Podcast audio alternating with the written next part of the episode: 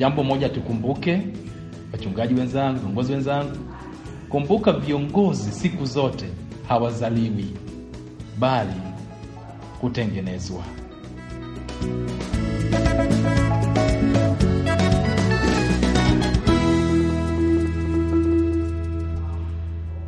Ndiyo mzee Daudi, tumefika katika mji wa Kigamboni.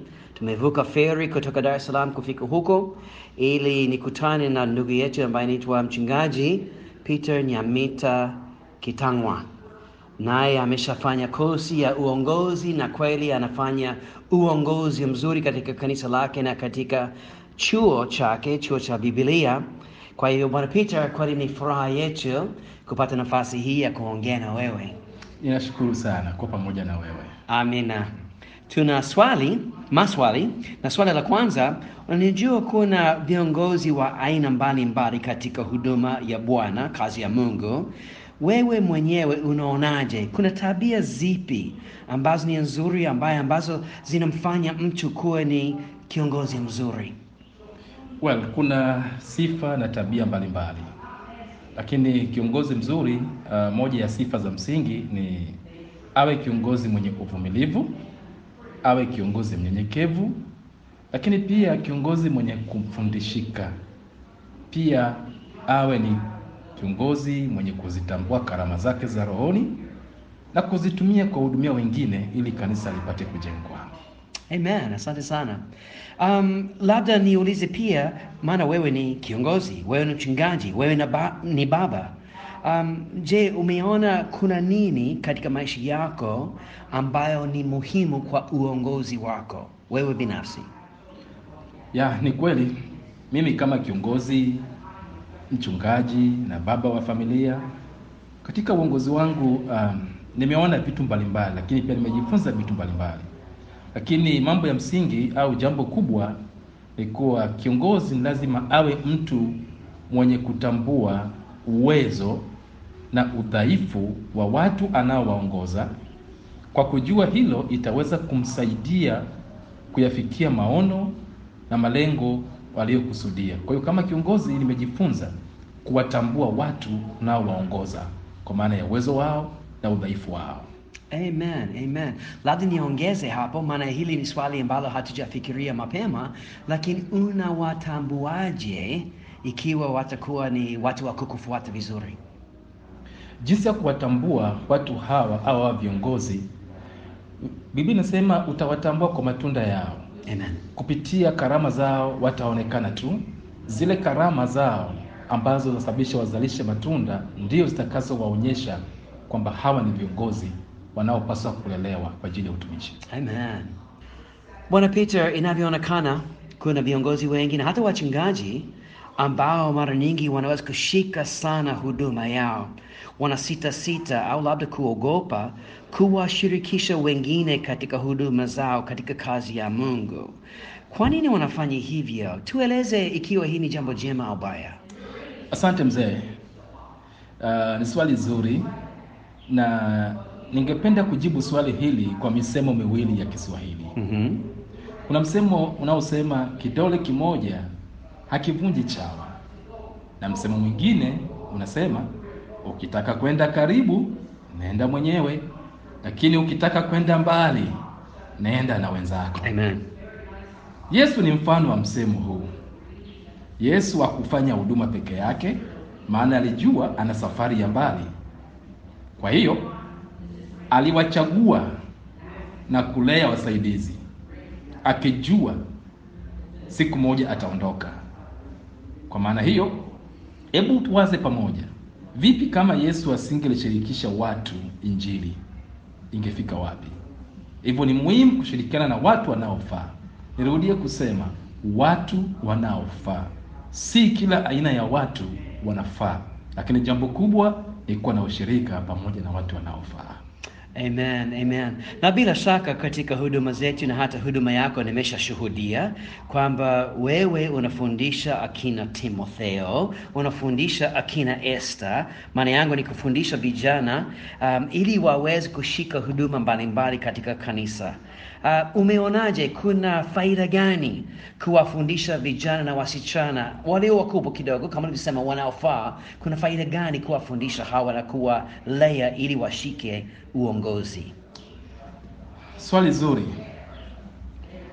Uh, naomba kujibu tena kwa kusema kuna msemo mmoja uh, kwa lugha ya Kiingereza unasema no matter how good dancer you are but you must leave the stage. Hii ina maana ya kwamba utafanya jambo kwa wakati fulani na kwa wakati fulani hutaweza kufanya. Maana yake ni kwamba Yesu alisema msemo mmoja kwamba yanipasa kuondoka ili msaidizi aje, ili yeye Yesu aende kutuandalia mahali makao. Maana yake nini hii? Ni vema kuhakikisha kwamba unawaandaa viongozi, na huo ndio mpango wa Mungu. Na swali hili msingi wake haswa ni kitabu cha Timotheo wa pili, ile sura ya mstari wa pili, ambayo inatuelekeza ni jinsi gani ya kuchagua watu sahihi wa kuwakabidhi kazi. Kwa maana hiyo, imetupasa kuandaa watu na kuwachagua, kuwafundisha, kuwalea na hatimaye kuwakabidhi kazi. Nafikiri naweza nikajibu hiyo kwamba ni muhimu sana kuandaa, kuwalea watu na kuwakabidhi kazi. Amen. Labda niulize kwa sababu umezungumza sana kuandaa watu, yani kuandaa watu ambao wataweza kuongoza na kufanya kazi ya Mungu. Sasa ni wanaume gani au wanawake gani ambao wanafanyika kuwa ni akina Timotheo mzuri, akina Esther mzuri, na unawapataje? Unawapata wapi? Good. Hawa watu tunawapata ndani ya kanisa. Maana yake ndani ya kanisa tuna watu wa aina mbalimbali. Kama mchungaji wa kanisa, ni wajibu wako kutambua uh, na kuwajua watu mbalimbali, tabia zao, haiba zao, karama zao. Ndani ya kanisa utawaona wanawake ambao wana aina fulani au tabia fulani au karama fulani ambazo ziko dhahiri, zinaonyesha kwamba ziko tayari kuhudumia wengine. Kwa hiyo kama mchungaji, ukiwa na jicho la karibu la kuangalia watu wako, bila shaka utagundua aina fulani ya watu ndani ya kundi wanaofaa kutengenezwa kwa ajili ya kuwakabidhi kazi. Amen. Ni, kama nimekusikia vizuri, ume, umeongea sana kuhusu kanisa. Umewapata wapi? Ndani ya kanisa, si ndio? Umetambua karama zao na wameweza kuvutwa na hata kufundishwa ili waweze kuendelea katika yale masomo unayowapa. Um, pia wewe kama kiongozi kuna vitu gani au masomo gani ambayo wewe mwenyewe umeshajifunza katika hii kazi ya kulea wengine na kuwafanya wawe kama wewe? Masomo ambayo nimejifunza uh, kuhusu kuwalea uh, wengine uh, tukumbuke kwamba somo kuu, yani kwa maana ya ni masomo gani tunazungumzia? Somo kuu ni neno la Mungu. Amen. Maana neno la Mungu ndiyo ina maelekezo yote, inatoa mwelekeo wa kila kitu. Kwa hiyo tunapokaa ndani ya neno la Mungu, kuna sehemu mbalimbali ambayo tunajifunza. Mfano, tukisoma maisha ya Paulo alivyomlea Timotheo, tunajifunza kupitia uh, kupitia maisha ya Paulo na Timotheo, lakini pia tunajifunza pia hata kwa Musa jinsi alivyowalea kina Joshua. Kwa hiyo tunajifunza ndani ya Biblia, lakini pia tunaweza kupata mafunzo kwenye vitabu mbalimbali ili kujua jinsi gani kiongozi utengeneze watu, jinsi gani kiongozi uchague viongozi na jinsi ya kuwafundisha. Kwa tunawapata kupita kwenye Biblia, lakini pia kwa kusoma ma, ma, vitabu mbalimbali na mafunzo mbalimbali. Asante sana Bwana Peter, kweli umeshajifunza mengi katika uongozi wako katika kanisa na katika chuo chako bila shaka, na katika kuwafundisha kina Timotheo na kina Esther, kuna vitu gani haswa ambayo unapenda kufanya ili wakamate wanafunzi, wakamate uongozi? Asante mzee kwa swali zuri. Siku zote mwanafunzi anapenda kujifunza kwa vitendo.